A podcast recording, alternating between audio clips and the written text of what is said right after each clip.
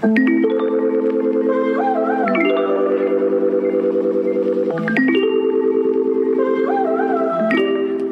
back to Humans of Purpose, where we bring you weekly conversations with purpose driven leaders. Our focus is to share meaningful conversations with purpose driven people having a big social impact in our community. Our mission is to enable you to listen, connect, and grow. You can learn more at humansofpurpose.com.au. Welcome back to the pod, and great to have you with us as always. Well, earlier in the week, I had the pleasure of partnering with the Transitions Film Festival, Loop Bar and Cinema, and Matt Wicking to do a live podcast to a crowd of about 20 people. Um, and this was just a really nice get together with Matt, who's a facilitator, MC, artist, and activist.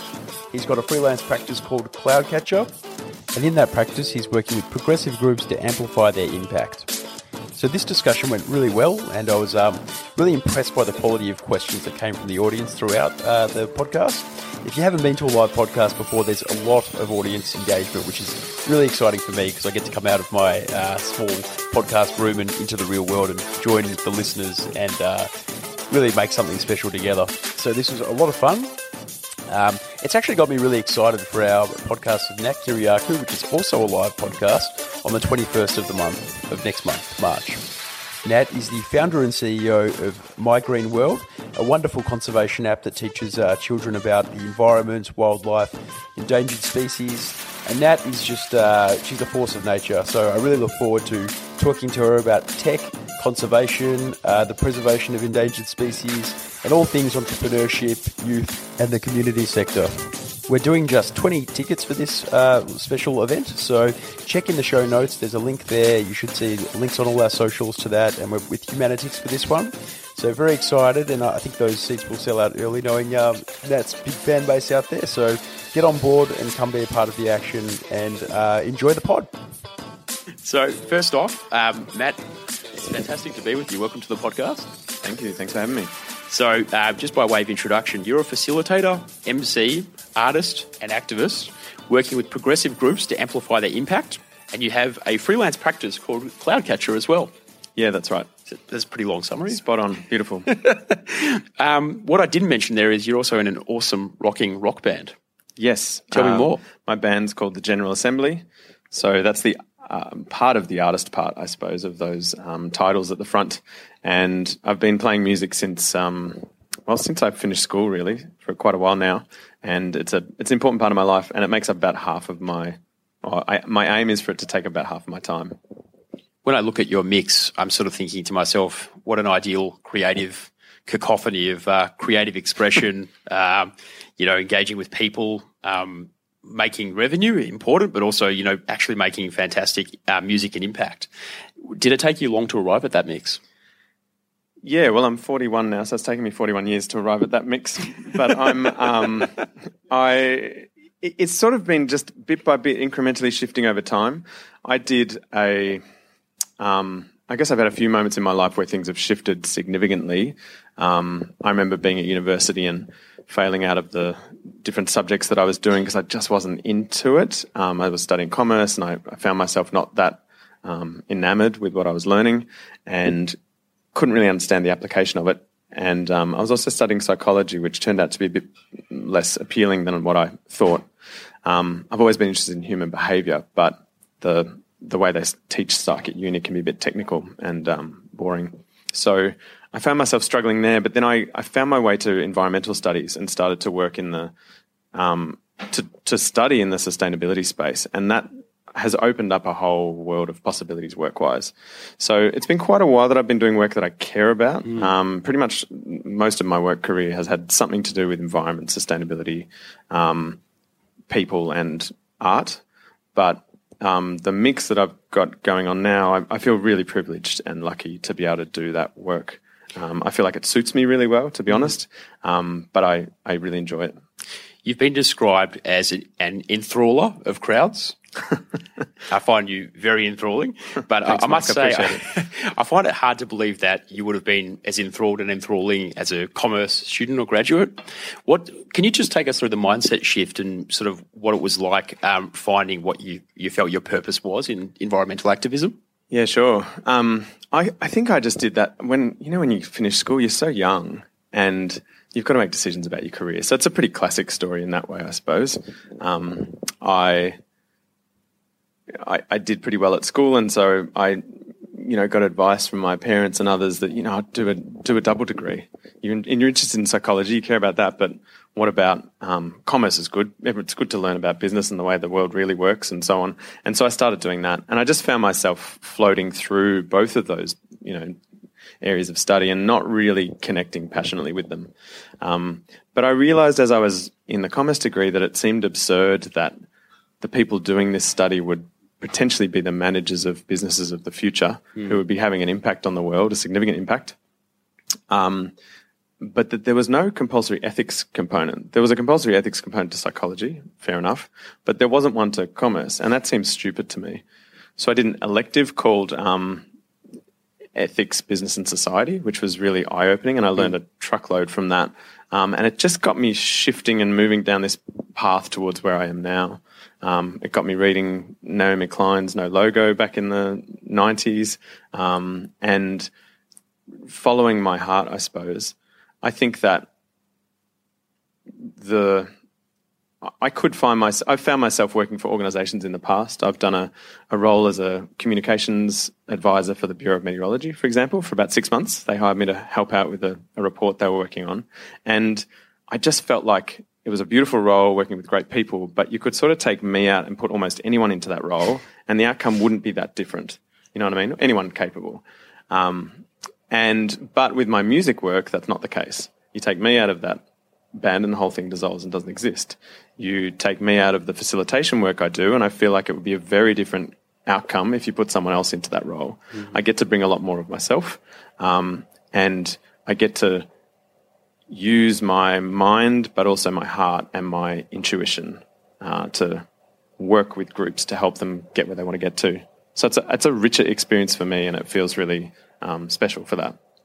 And what do you think about the, the role of ethics today? We sort of see that um, in society, you know, last year the Edelman Trust Barometer came out and basically said that people don't trust anyone anymore. They don't trust uh, not for, they don't even trust not for profits. So yeah, right. not for profits down, media down, business down, government down, um, everyone's down. This year there's been a bit of a bounce back in trust, mm. a, hmm. couple of percentage points, particularly the not for profit sector.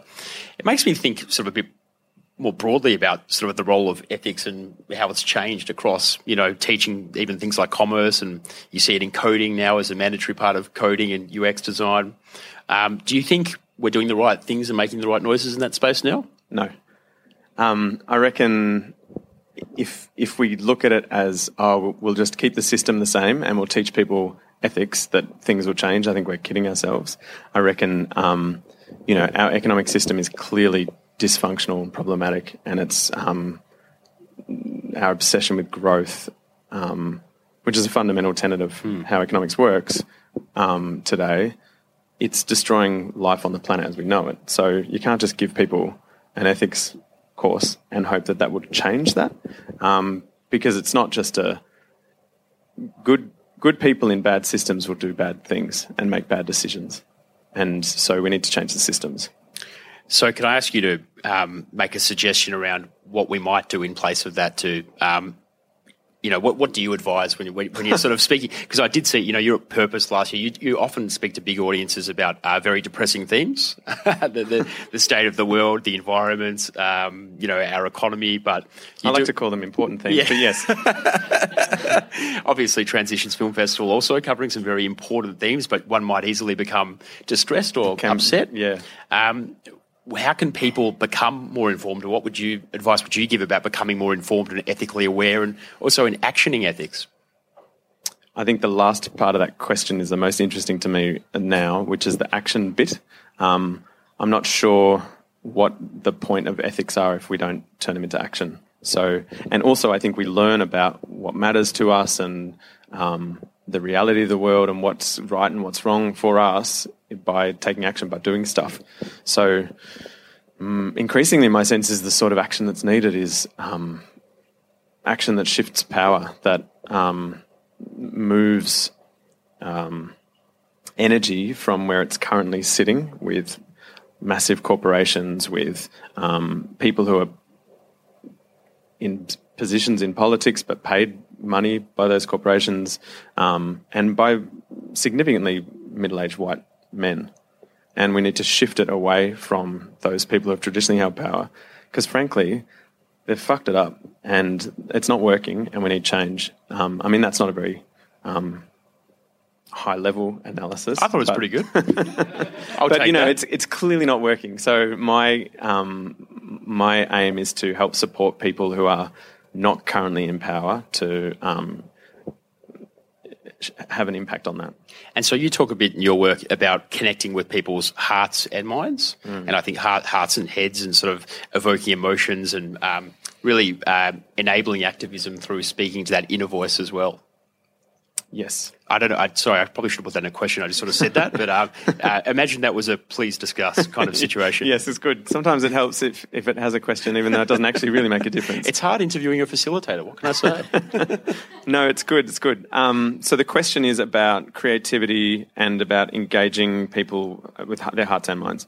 I think, um, I mean, you know, back in the day, I was a sustainability consultant and I worked in the corporate world. And my role, part of my role, was to write reports and gather data and stats and facts so we could share those so that people would take action. And there's lots of groups that do that, lots more qualified than I will ever be. Um, the Intergovernmental Panel on Climate Change is a group of thousands of scientists who gather every few years and pull together the latest data as we know it and say, this is where we're at in terms of climate change. And then largely, not much changes. Um, and we see that, and we've been seeing it for 20 or 30 years with that group. And so at some point, I think you need to ask if we keep getting more data and more stats and reports and facts and graphs, is that going to help? Like, if, how Yeah. high, high does the pile need to get? Yeah.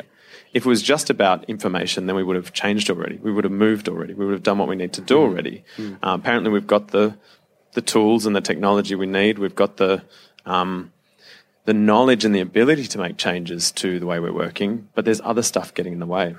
So let me then maybe ask you about um, the usefulness of um, books like Steven Pinker's Enlightenment Now and people who are sort of telling us that um, in defence of liberal democracy, things are better now than they ever have been before. Yep. And we need to start to think about the positives more, the, the case for optimism around the state of the world. Um, is that doing harm to activism or is it helping frame a different perspective? I, th- I think it's per- it's really quite personal that stuff. So if it if it helps someone to balance their you know ledger a little bit to to see that there's yes there is some good stuff happening, then cool. Um, and if that helps you feel a little bit buoyed, so that you can then go out and do the work to tackle the critical stuff that's happening, great. But if it is bright siding of what's happening, and you look at that stuff and go, yeah, cool. Actually, it's pretty good. Yes. and it's good here in uh, wealthy Melbourne um, as a straight white male, things are pretty good. Maybe we don't need to change anything. You know, I think that's really dangerous and problematic. And I think I haven't read that book um, by Steven Pinker, but I'll give you a summary. yeah, Things are great and they're getting better. okay, yeah. I think that's I think that's um, I think that is dangerous because it's you could say it's problematic to focus only on the bad, but then surely the same goes for the other way. Yep. And I don't understand how you can look at the data on biodiversity loss, on climate change, on environmental emergency, just as one area, and say that that that is worth really spending time on. Yep. Um, because, and things might be doing better in a whole range of different ways, but if we pull the the rug of life out from under ourselves, then all those other indicators go down. Economic wealth goes down. You know, people start being less nice to each other. Health goes down. Um, the reality is it happens in developing countries, so-called developing countries, um, first, most likely, rather than here. So I think it's problematic also for wealthy people from first world nations to talk in that way without being conscious of what they're maybe not looking at happening elsewhere. That's a great point. And I, I think there's a, a question to be asked around um, the subjectivity of narrative as well, and sort of which um, facts are you operating from? And where I don't think we have lived in a world like this before, where um, you know you can pick up two different newspapers and the same situation has happened, and both report a completely different narrative. Yeah. and the overlap is tiny. Yeah. So how do you how do young people and activists make sense of the world in which it's almost impossible to get a sense of what facts are true and not? I think that's such an important question right now. We're, in some ways, we're struggling through a crisis of comprehension as much as anything. That there's so, so much complexity that we're faced with in the modern world um, that it can be really difficult to understand what is actually going on, um, and then what are the right choices as I want to move through as I move through that. Um, I think my, I guess my th- working proposition, um, and perhaps goes some way to answering part of your question before about some of the work I do, is that we need to come back to recognizing that what we are is not just purely rational beings. Um, economists will have us believe that we're rational decision makers. It's one of the first um, laws of uh, economics, but fundamentally, scientifically, we're not. And if we if we come back to the reality that we're not purely rational decision making makers, and that what we are is complex, emotional, intuitive, um, and intellectual animals, and that we have social needs as well as emotional needs and other needs, and that all of those things play a role in how we uh, comprehend what's happening around us mm. and in how we uh, then make decisions based on what we see and understand around us in the world, then that means that perhaps we need to present ideas and information to people in new, different ways to help people to make sense of what's happening. Yeah.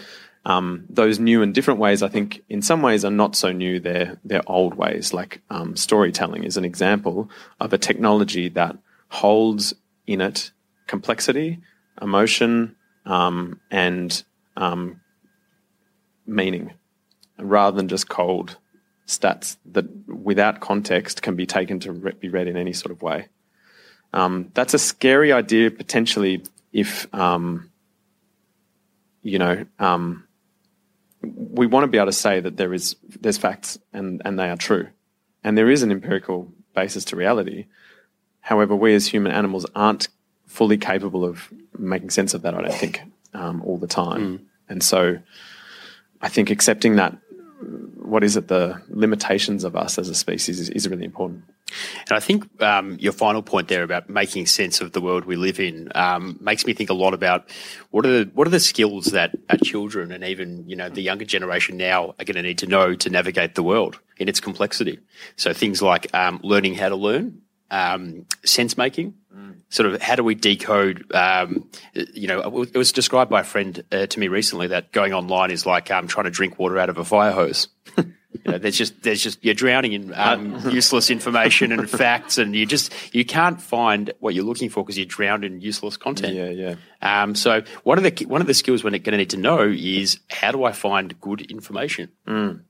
Well, what you're suggesting there is perhaps, or your friend is that it may not be that it's all necessarily useless content, but that it's useful content, but um, not drip fed to us in a way that we can actually consume yes. it uh, meaningfully.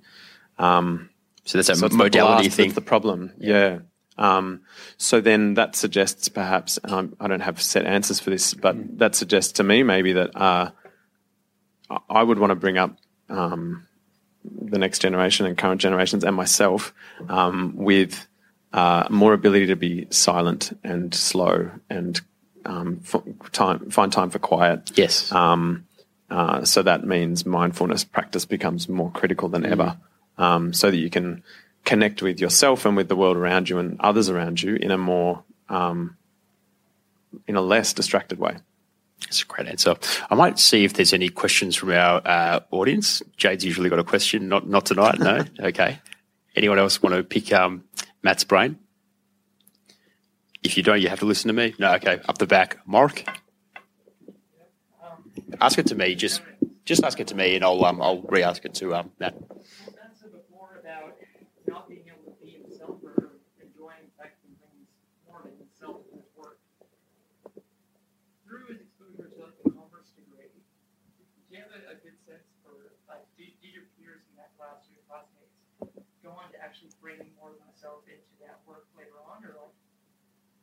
Think we're both on the same page of sustainability and climate crisis, yeah. and like that's inescapable to us. Do you think that that managed to escape them to the point that they found meaning in commerce? So the question is about your peers at university during commerce. Did they go on after commerce to find meaning in a commercial pursuit, or did they perhaps question more about uh, purpose and meaning after that and deviate from the norm? Well, at, at those unis, they churn through thousands of people doing commerce degrees every year. So I think the the mix will be really broad. And for some people, yeah, um, I think we're humans are really great at making meaning from whatever situation we find ourselves in. We we crave it and need it, and so we form meaning from even imperfect data.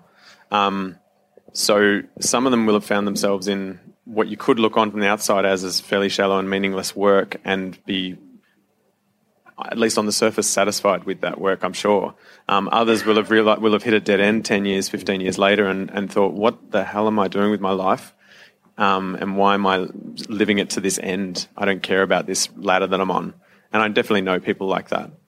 Um, I- it's funny talking about that commerce degree because it's such a, a footnote in my you know past in some ways. It's, a, Um, it's a common footnote. I, I've been yeah. through the same process. Right. Very similar. Yeah, and and when I look back on it, I feel like it was kind of absurd to to do it. You know, after I did that degree, I went and worked in the world of business for a while, and then I was like, oh, now I could do a commerce degree and make some sense of it. But at the time, it was all just theoretical, like hypothetical sort of stuff. Like, what is a manager really? I don't know at this point. I haven't really had one, so how does that work? You know, it was all just kind of um, noise. It's a great answer. Thank you. Got one more question? Go ahead. Ask to me. ask you, I think, what you had mentioned earlier in the corporate sector and lack of meaning, and often we see people leaving corporate sector to find meaning to do something different to live life. Sometimes I wonder, for now I work in corporate and have some uh, social impact project. Sometimes I wonder if there is really an opportunity to potentially really start targeting people in the corporates and start to get them to basically wake up and work from within the corporates. Because if that can be done, could there be an opportunity to bring scale and change? Sorry, change and scale. I love that question. So I'll just echo that to you. That, that's a question about is, is there a way to light a fire under the people who are at corporations already so that they are the um, influencers of change and, you know, um, spark change significantly at, at scale within those organisations? Do you want my honest answer? I reckon that work has been. Um, there have been people doing that work for a long time now, um, within organisations trying to spark, light a fire, um, either as professional, you know, sustainability advisors to that firm, people that the firm hires specifically to do that job, or as outside people consulting to that firm, or as people inside who are just passionate who want to create that change. Um, the honest bit is I think we're past that now. I think that the emergency that we are in the middle of is too urgent for us to to go back and slowly, gently try and encourage um, people who are fundamentally um, ensconced or wrapped up in a system that is broken and is destroying everything to try and help them maybe see that. I think that we need to go where power is and we need to say, you have failed us and we are taking this power back and we're going to use it for good, for reconnecting the human species to its um, birthright, which is our connection to the natural world. And we're going to recreate economic systems that actually do that work because, again, you have failed to do that even for decades and decades and decades and decades as it's become really obvious. So I love the idea. I did it for a decade um, in my first job. Um, I, my personal feeling on it, and I'm sure there'd be others who would disagree, but my personal feeling on it is that we're actually past the time for that work now. I think it's too late. And I think that if we get lost in hoping that that might be enough, then I think we're, I think potentially we're kidding ourselves.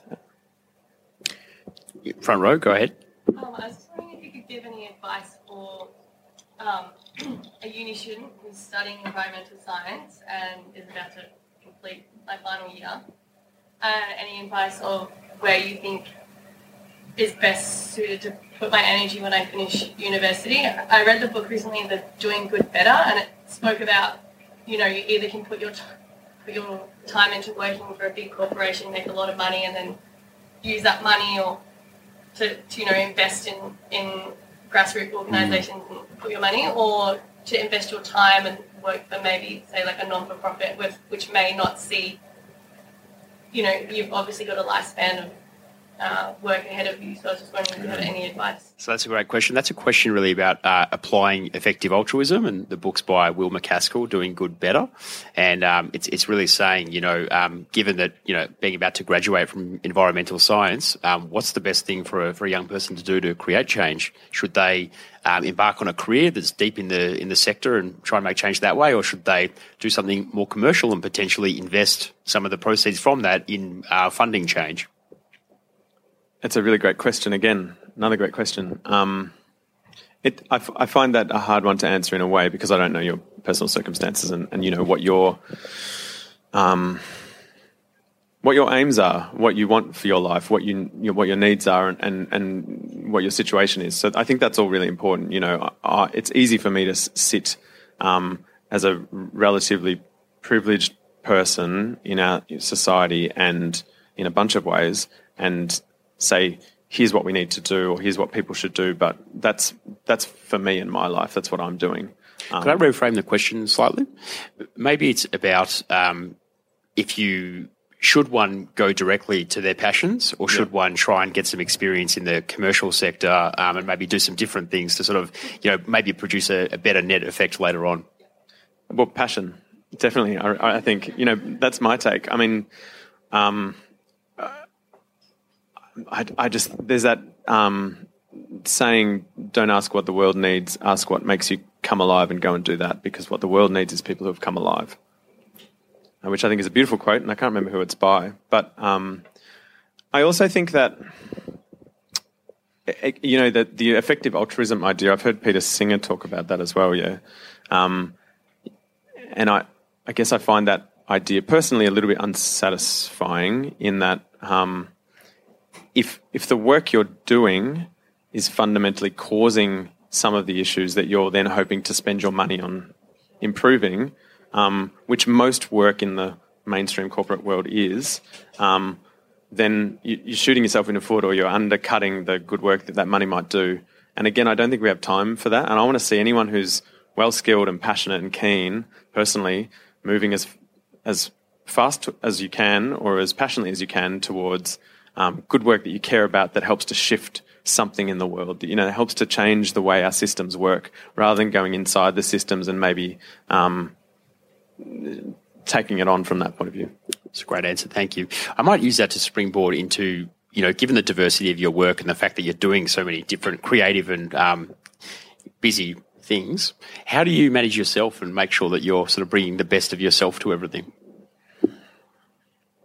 Um, I about almost exactly two years ago, I came down with a, a fever, and it wiped me out for a week, and I was incredibly unhealthy. It was glandular fever, uh, and since then I've been diagnosed with chronic fatigue, which is a complex disorder that's not really well understood, but it, it's a you know in some ways it's a form of burnout, I suppose. Um, and so that question that you ask about managing myself and making sure that I can bring my best to, to things that I do is really live for me right now as I'm recovering. Um, I'm doing pretty well because I'm here. I'm doing this, and I'm this year feels really good so far. Um, but it's it is still a, something I really have to manage. So I I actually have a phenomenal amount of stuff that I do to make sure that I'm functioning as well as I can. I think that the stuff that I'm doing, given my health disorder at the moment. Um, I think that stuff could be useful for anybody who's doing this kind of work. Um, the things that have been most beneficial are um, having good, um, like basically aligning my life with the cycles of nature more. So getting good sleep, waking up at the same time every day and going to bed around the same time, blacking out my room so that it's dark like it's meant to be at night time. Um, having a routine in the day. I used to be someone who thought that routine was for other people and I loved the freedom and flexibility. And it was a big part of my identity that I'm like, I'm, I'm here for whoever needs me whenever they need me. I can stay up and do work if I need to then, or I'll get up early or what and sleep in or whatever. Um, but that was denying something uh, true about my physiological needs as a as an animal. And so coming back home to those things that I really need has been really grounding. Um, and then mindfulness practice of all sorts has been amazing. Um, firstly, when I haven't been able to move much, just um, breathing and, and quietening the mind exercises, but then more so yoga and movement practices like qigong and stuff like that, um, which are all thousands of years old, absolutely solid gold, proven to work, um, and are amazing ways of um, grounding you, connecting you better to yourself and to the um, energy of the you know world around you, and so that's my sort of shorthand version of looking after myself. And then the other parts are seeing myself as what I am, which is a social creature with social needs, and making sure that I have rich, deep relationships with um, good people in my life, and that I feel that live connection with them. Um, it's something that I lost in the time when I was unwell, and it's also something that had sort of become a bit shallower before that because I was too busy. So I think um, this this last couple of years has given me real focus on what really matters to me, which has been a real gift. So it's been it's been shithouse, uh, if you don't mind the language, but it's um, it's been a real gift as well. Silver lining. yeah, some would call say it that. Yeah, So, a connected question then, just about um, how you feel about um, managing data, internet, uh, social media. How do you relate to the digital world, and how do you um, do you sync well, or do you like to hide like me a little bit? you're, you're you're after my top tips for technology. this has just become a Tim Ferriss podcast, just all hacks. no, no. Yeah, so I've got um, I've got an app on my phone. I, I believe there's many sorts like this. My, the one I use is called Freedom, which locks me out of social media at set times. Yep. Or Is that the one that grows a tree, or that's a different one? that's a different one. Okay. Yeah, you can get other ones that, that do different things, but I find that super handy. In fact, it doesn't lock me out of my social media at certain times. It just lets me in for like two hours a day. And when I first um, put it on my phone and my computer, it links the two. I was like, shit, what if I need to like get on Facebook for something? It's like, you don't ever need to get on Facebook for something. It's Someone will call urgent. you. That's right. Yeah, yeah. You can work it out another way. Um, so that, you know, fear subsided pretty quickly.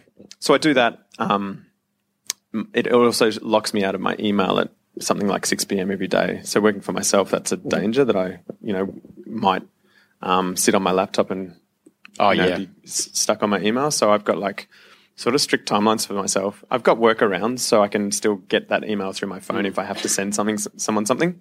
So has your addiction to the red dot waned a little bit with all those restrictions in place? Uh, I don't have any notifications pop up on my phone or anything like that either. So I'm, I've managed that stuff pretty well for myself. I don't like the idea of it controlling me. Oh, you know, that sucks. So It's scary that we have to put such rigorous measures in place to not be controlled, though, don't you think? yes, yeah, it is a bit. Um, it feels good to do it though. I'm definitely going to do a couple of things you just mentioned. Yeah, yeah. it's a great idea. So, how do you? Um, I mean, given your schedule and all the things you're doing, how do you learn and grow? Um, do you, are you a reader or a podcast listener? Yeah, I I listen to podcasts a bit and uh, much more than I used to, and I I don't read a lot these days. Um, I have read a lot in my life, but um, I f- I'm finding I learn so much through the things I'm involved with. Yep. So your work has become your learning in a way. Yeah, and it's 3D that way. You know, it's um, it's not theory. There's nothing theoretical about it. Um, and I, so the reading I do will supplement or support or guide me through an experience.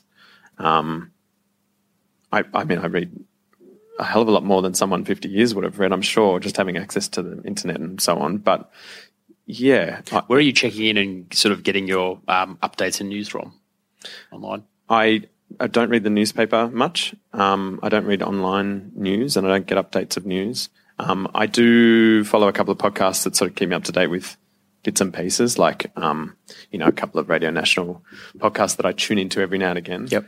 But generally, I mean, if there's anything really important going on, someone will tell you. Yes. So I like to just let that happen, you know. Um, there's there's nothing. I've been working like this for a few years now, and there's nothing major that I've missed. So you know, it's, it's absolutely fine. I also think, and the reason I'm I'm being a bit flippant about it, but the reason I think it's really important is that um, that fire hose that you talked about, and I think you know I, I did a communications um, subject as part of my masters many years ago, um, and as an elective, and they talked about uh, no. So there were people in that course who like bought several newspapers and brought them in every day, and they were there in class and like poring over the newspapers, and they they saw that as part of their civic duty, I think, to be up to date with what was going on. And I think a lot of us are like that these days. Um, but my sense is that that there is a point at which you know enough and you need to act. And the obsession with knowing more, there is a point at which it gets in the way. I think there is the thing about sort of you know going wide versus going deep. Like Yes. knowing a lot of um, non-useful general things is probably far worse than knowing uh, one or two areas really well. Well, I know enough about the environmental crisis now that I could not read anything for the next 10 years, and I would still know that the thing we need to do is to get out into the street. We need to strike from our work. We need to take over um, the halls of power, and we need to change the way fundamentally that the systems that govern our economy and our society work are done. Um, we know that now. And that's not turning around in the next 10 years in a good way. That's only going to be worse. So just assume that that's happening, that it's going to be worse in the next 10 years. Put the fucking paper down and come out and let's, you know, take action and do things that are going to create change. That's my um, philosophy. And when I say take action and, and create change, I don't just mean, you know, rallying or sit ins, although I think those are really good things for us to do more of they're something that have over time created change. Um, but yeah, it also means talking to your friends and family and communities about things that matter.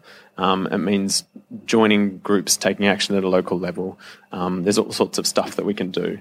And I think that um, an hour spent for me in front of a paper is an hour that I'm not doing something else. Um, even if it's creating music or delivering a, a creative talk that tackles some of these topics in an interesting way. Well said. We might just go to the floor quickly. Yes, up the back. Go ahead. Um, just going back to what you said about stories and that's how humans sort of connect and relate to things. Um, also thinking about the film festival maybe. Do you think things like films and music and culture are the advances to getting the story out wider than facts alone? It's a great question. That's about whether um, facts alone are enough, or we need culture, music, film, uh, storytelling, and things like the Transitions Film Festival is offering to really get buy-in from the people. I'm a big advocate for film festivals like this, like the Transitions Film Festival, um, because yes, um, film's a beautiful medium for bringing together, you know, sound and story and visuals. Um, and I know that for myself in my life, there have been a few moments when I've been shifted on something big, um, where I've been sitting in a cinema or in front of a screen watching a um, either documentary or a film of some sort, and that that power can't really be denied. Um, in terms of music, I completely feel a, very similar way about music and story in general. Um, there's a quote by Virginia Woolf where she says, um, "Good fiction is like a spider's web attached to reality on all corners," and I think that the thing that fiction can do and story can do and, and, and documentary as well, like ways of weaving together complexity into a story, what that can do is it can um, help us by by joining dots that are by joining key points together in a meaningful way. I think it can help us to understand, comprehend, and then um, see a role for ourselves or a place for ourselves in that thing, um, and understand what it means for us. So, yeah, I, think that we live in a world where we've largely, for, well, we've somewhat forgotten the power of those sort of forms of the arts. Um, the arts is seen as sort of a, um, you know, if you if you choose to be an artist as your career, uh, your parents think you're a bit crazy, and a lot of other people do, and they worry where you're going to get money from because there's not much money in the arts. We all know that. Um, so they're seen as this sort of side event or this add-on or this nice to have, but um, I think that's foregoing or missing the point of their massive, and phenomenal, and beautiful power for us as humans. Thank you. Rachel? Yes, on the topic of power, um, we talked before about putting the paper down and going out and marching. Um, who, who, are you- who are you referring to there? Like, who has the power? Who, who should we be protesting to? And if you do think government, is the power of government increasing or decreasing? So that's a question there about the people who we referred to earlier as um, sitting there reading the papers who need to put their papers down and take action. Who are these people who are reading the papers? Uh, I think the question was about not who's reading the papers, but who's got the power. Is that right? Yeah. Sure, answer that one. Okay. I don't know who's reading the papers. I'm not in that world, but who's got the power? Um, look, I mean, I, I this is um, I'm going to have a go at an answer because I'm sitting here with Mike and I'm doing a podcast, but I may not be the best person to answer the question. I acknowledge that. Um, you asked whether um, governments have less power than they used to. I think in some ways that's true. I think with the size and scale of international corporations, um, we have, with governments as our representatives, we have ceded some of our power to these bodies that are um, not properly accountable to us, which I think is a massive problem. Um, I don't even think it, we all know that's a massive problem. Um, and in terms of who's in power that we need to shift, yeah, I think um, when you look at the fact that our current prime minister, um, not that long ago, sat in parliament with a lump of coal in his hand, um, joking and laughing about it, there's something wrong, deeply wrong, with the, the, the people that are sitting in positions of power in our government um, and the um, opposition as well. So I'm not just singling out a particular party. I think my sense is that to get into those positions, you need to pass through some sort of a um, gauntlet of um, of compromises that leaves you, when you finally have power, unable to wield it for the good that it would be ideally wielded for. And I my I don't look at politicians like that in the same way that I think some other people do. I significantly feel sorry for those people. I feel sorry for our prime minister that um, and I think we need to save them from themselves and from the situation they find themselves in. Um, I'm, I'm, not going to cry for him, but um, you know, I I think that we need to uh, take away their um, lobbying money from them, just like you would take away a sugary lolly from a baby that can't help themselves. you, know, you don't you don't try and explain to the baby why that's important we, we take the thing away because we're responsible adults. And I think that we, the people in, of Australia, are the responsible adults in the room now. And the people who are in positions of power have unfortunately become so compromised, partly because of how our democracy works, partly because of the power of corporations and other, other things. So I guess people in power are, are also corporations though as well. And people do great work to, um, influence corporations. I know an awesome group in Australia, Market Forces, um, are trying to get fossil fuel money out of banks, super funds, and insurance companies. Um, and they're picking off um, targets one by one, the biggest insurance companies, the biggest super funds, and trying to influence them to shift the way they invest their money. Because if you move money, then you move the way decisions are made. So I think those are great targets as well. It's a great answer. Any other questions popping up? Yep, front row. I guess to like lead on from that, um, you sort of spoke about like putting down the papers and getting out and rallying, and then you said like, yeah, while rallying is important, it's like there's other things you can be doing. And I think a lot of the time we receive this information and we have this emotive response to like want to do an action, and we almost need to act in that moment of that emotive response. But I think there's a big gap between feeling that way and then knowing actually what to do. So, what are some actual examples of what you mm. can do in a real sense in your life? obviously investing your money responsibly and, and you know going for the most difficult bag and, and rallying and everything like that. Do you have some examples of things that we can do our life? It's a great question. It's a question about um, effectively mobilising to take action, um, and that gap between sort of having a lot of emotions about an issue and what do you do that can be effective to to combat an issue. And if you've got ex- examples, Matt. Yeah, I'm happy to give it a go. M- my feeling is there's two big things that we can do. Um, I think if this question was asked 10 years ago, we, we would have said something like um, get solar panels for your house, um, draft and draft proof and insulate your home, um, buy an efficient car, change your light bulbs, and so on and so forth. And all of those things are, are wonderful and important things to do.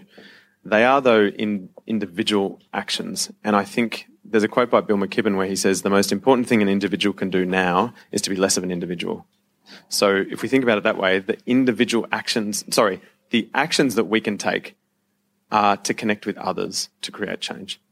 Um, so one of them, yes, is move your money. So use a group like Market Forces and the beautiful research they do to help find out where which of your money is, is basically funding the things that you hate and stop doing that. Um, and they, there are people, there are even ethical brokers who can help you do that. Mm. Um, and then the other one is, um, I would suggest join a group of other hu- humans who are mobilizing to create change, one that lights you up, and um, and work with them to make that change happen. And don't just do it as a one-off action, but make it part of your life. So find community and you know relationship and meaning through those that work um, through that connection.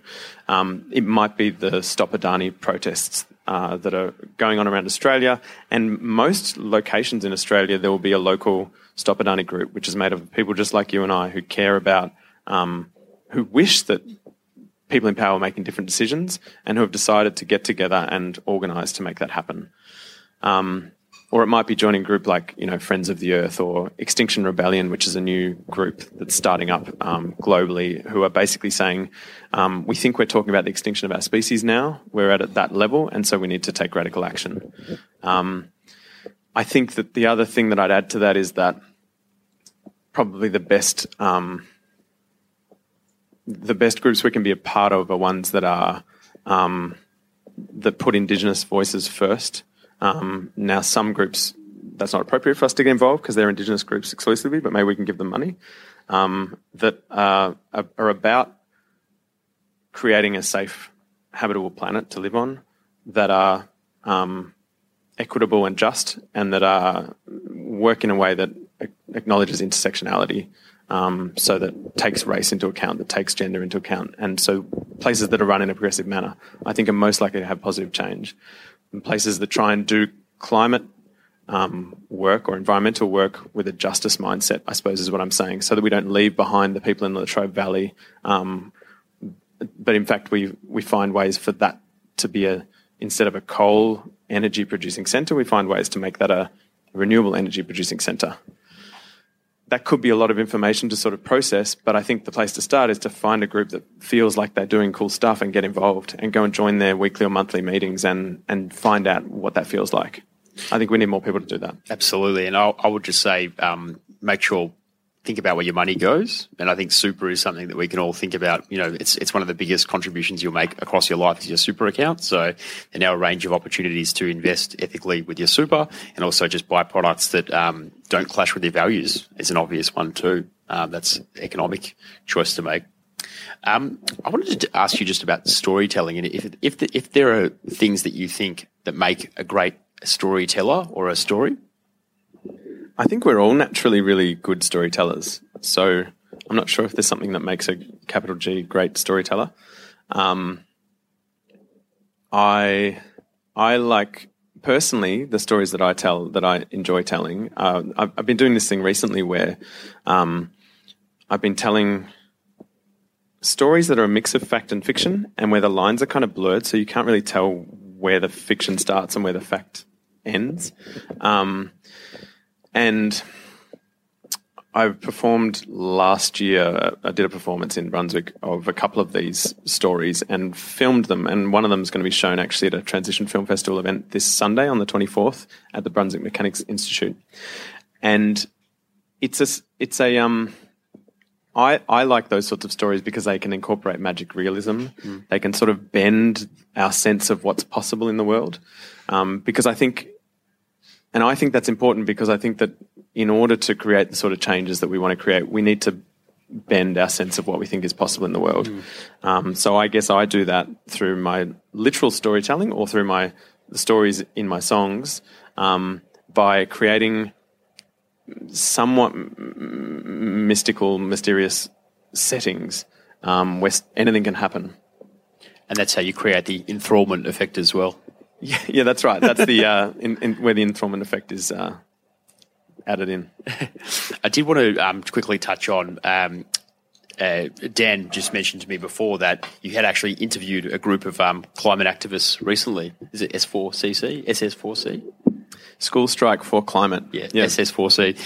Tell me about what that experience was like and um, your reflections on what they're doing and how that fits into that sort of context of effective action or not, or it was a really lovely role to play. It was a week or so ago, actually, pretty recent. It was at the Sustainable Living Festival here in Melbourne.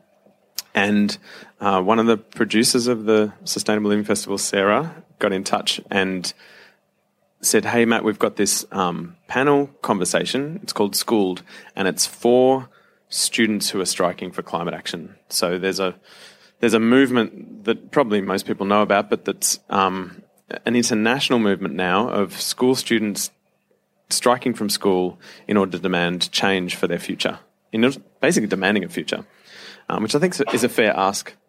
Um, a reasonable request. Please, sir, can we have a future? Um, and it's it's gone so fun. So uh, there was a a 15 year old student, Greta Thunberg, in Sweden, who um, started the movement, but then a group of Australian young folks took it on and organised an event in November last year that had about 20,000 kids striking from school. So it was major around the country. And so I was interviewing on a panel four of these young folks. And it was so inspiring. They were like, um, I mean, it was inspiring for me. It was inspiring for everyone in the room. I could just tell. There was almost after everything they said, people were cheering. People gave them the standing ovation at the end.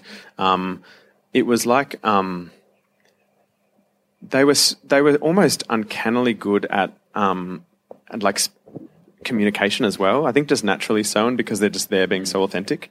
Um, they got asked some curly questions. They answered them so so incredibly well.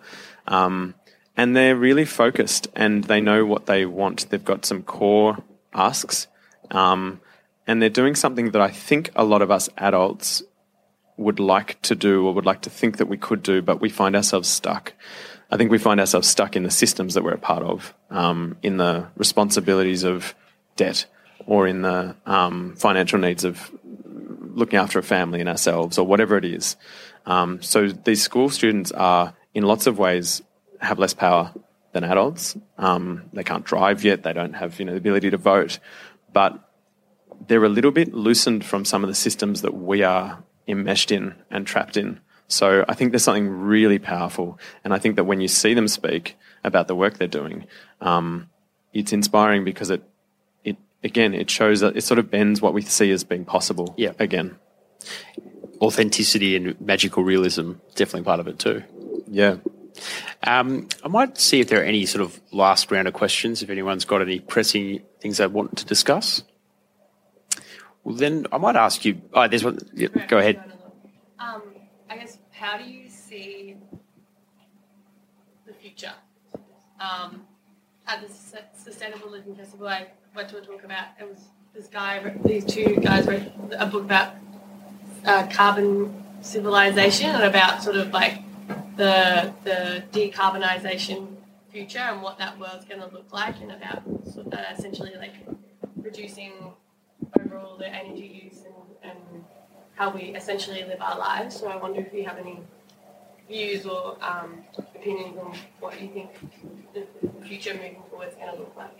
So the questions um, loosely about what's coming next uh, for the environment and carbon and related issues.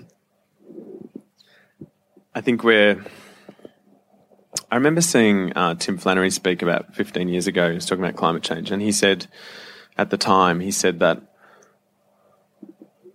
10 years ago, we thought that the impacts of this thing would hit in 200 years.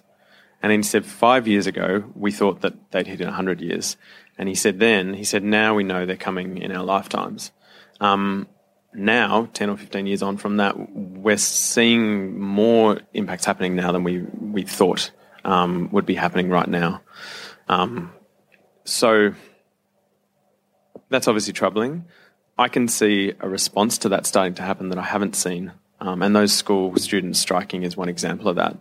So I can see more and more people becoming um, disenchanted or disenfranchised with um, the structures that keep us small and with the um, the limitations that the the world we've created around ourselves of consumption and capitalism and um, you know the modern world have put on us. So from a human point of view, I can see um, mobilization and momentum building in a way that's absolutely necessary. Um, where that leaves us in terms of like on a planetary level, yeah, I don't know. I mean, I, I feel like it's inevitable that we relocalize some of our um, economies so that, you know, the idea of shipping and transporting things around the world in the effortless way that we have when carbon based fuels were cheap and plentiful and didn't have the known impact that they have, I think that inevitably has to change. So if you think about things like that, then the future necessarily looks more localized. Um, I think that the rest is sort of so hard to to predict. Um, I, sometimes get asked if I'm optimistic or pessimistic, and I again sort of think I'm not sure if, how useful that is for me. Um, Greta Thunberg, that 15 year old student from Sweden, said something to the United Nations um, recently where she said, um, You adults keep saying, um, telling us that you're, you're hopeful.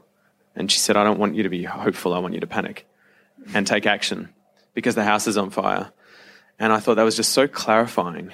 Um, so, yeah, I don't know. I, I, don't think any of us. I think the thing about the future is we can't know, um, but it gets made by what we do now today. And one part of me hopes that you know we might um, find ways to let this the difficulty of what's happening and the challenges of it um, let them make us braver and more connected to each other and more open to the beautiful um, creativity that we have in, inherent inside us. And if this is happening anyway, then that feels like a one good uh, way to approach it. Go right ahead, front row.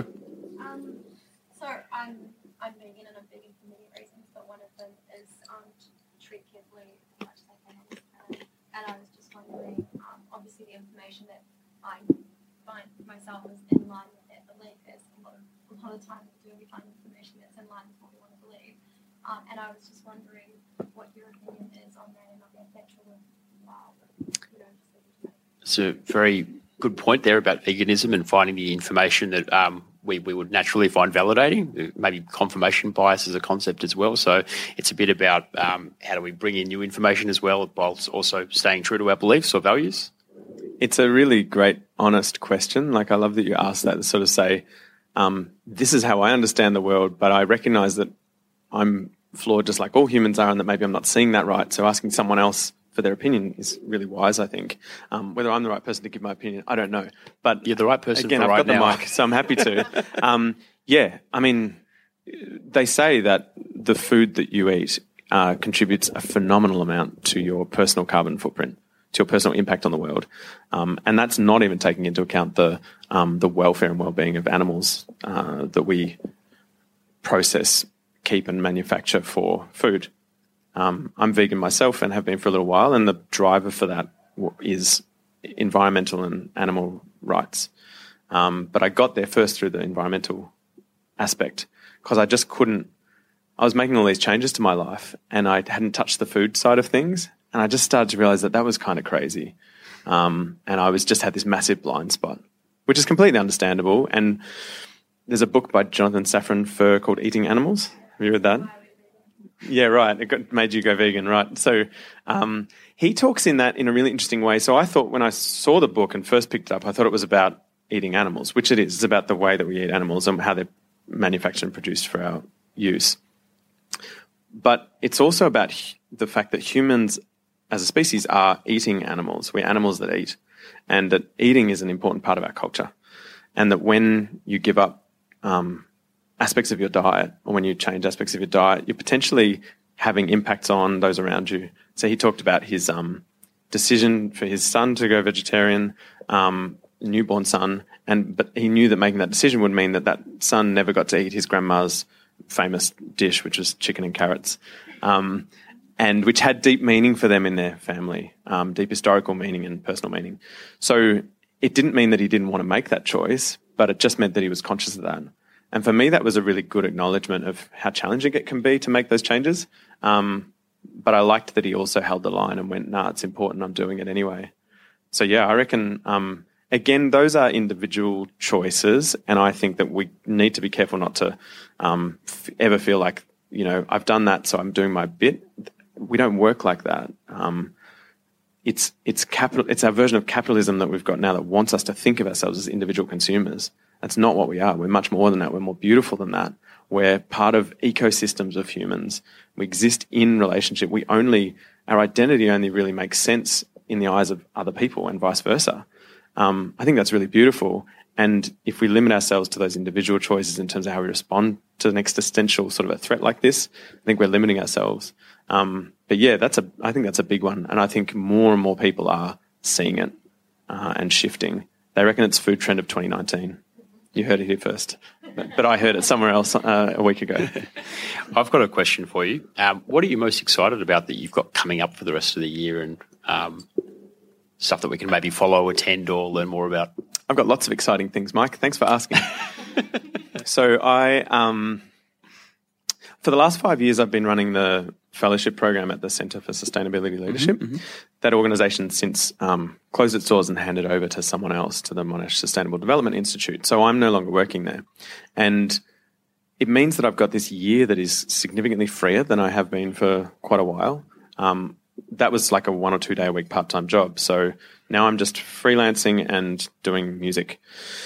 So in the music world, I've got a new band that I'm um, getting up and going. I've got a whole bunch of new songs which reflect on the last two years of my life through chronic health challenges, but also um, linked with the stuff I always sing about, which is about um, human connection with the rest of nature.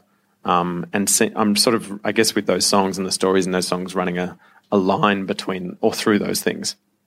So, in what ways is my health crisis linked to the health of the planet and the, that crisis? And I, I know that there are many, many, many um, linkages, and that's been interesting to explore. And I'm excited about recording a new album and getting it out there with the band.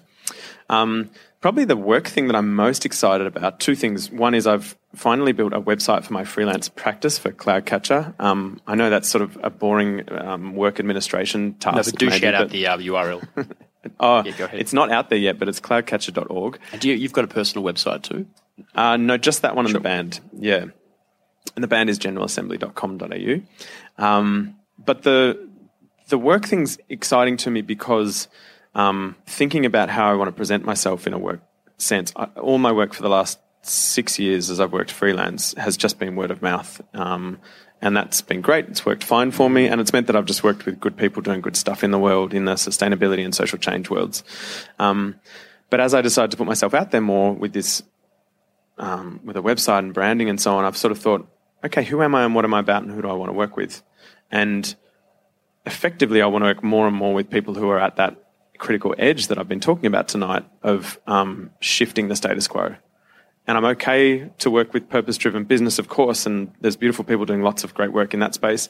And I also do some work for um, positive um, government agencies and um, local governments as well. But more and more, I want to push into that core um, area of work where probably it doesn't pay very well, but that's okay. Um, I, I want to find as much time as I can to be of use in the world at this critical moment. Um, and then finally, the, the other thing that I'm really excited about is the talk that I mentioned before. The first one's screening at that Transition Film Festival event. Um, That's Sunday the 24th at Brunswick Mechanics Institute. Yes, nice job. Um, and I, I did two talks. One of them was about a trip on a cruise ship gone wrong, um, and it's about capitalism and environmental crisis and uh, collective action. And then I did another talk, which is called Field Recording, which is set in the Daintree rainforest, and it involves music and um, poetry and um, story, and it's about the difficult emotions that go along with acknowledging and accepting the um, emergency that's going on and the loss of species, other species um, on the planet right now. And the reality, as far as I understand it, that if we don't allow ourselves to feel some of the sadness of that, then we're also not letting ourselves be open to the love that we have for our earth and our own lives and for everything around us. Um, because if you shut off one side of the coin, the, the difficult, darker emotions, then you also shut off the other side, um, your openness to um, love and light. And that's not a theoretical idea. That's part of what I know has made me, um, contributed to me being unwell the last couple of years. So um, it means a lot to me. And I think it's, it feels like something that I just really wanted to share, but that I also feel might be useful for other people who are working in these spaces. Who I have probably- no doubt, no Yeah. doubt it will be. Um, and so, how can people um, connect with you? Sort of, do, do you want to share an email, or what's the best way for people to get in touch? And Um, yeah, I mean, happy for people to get in touch with me. My email is my name, mattwicking at gmail.com. Mm-hmm. So that works. I'm, I'm on there. Um, not so much in the evenings because I've got my technology to shut me out, as you do know. not email after six pm; it's ineffective. No, you can, but I, you just won't get me. I'll get you the next day.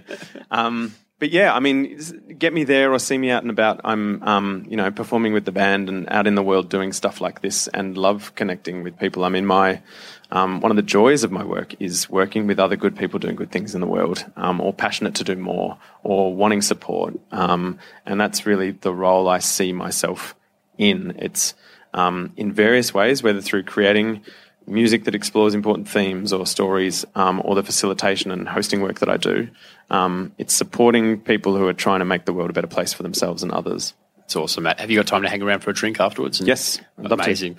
And a quick shout out: the Transitions Film Festival does run from the 21st of this month to the 8th of March, and um, you can see some stuff around here if you're live in person. Otherwise, transitionsfilmfestival.com, I believe. Is that right? Any AU on that?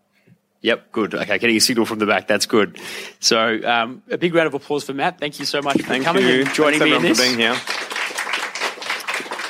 And, and thank you to the audience for being such a wonderful audience, very engaged, asking great questions, really much better questions than I could have come up with at home. Uh, and looking forward to having a drink with you now. So we'll see you down at the bar. Thanks.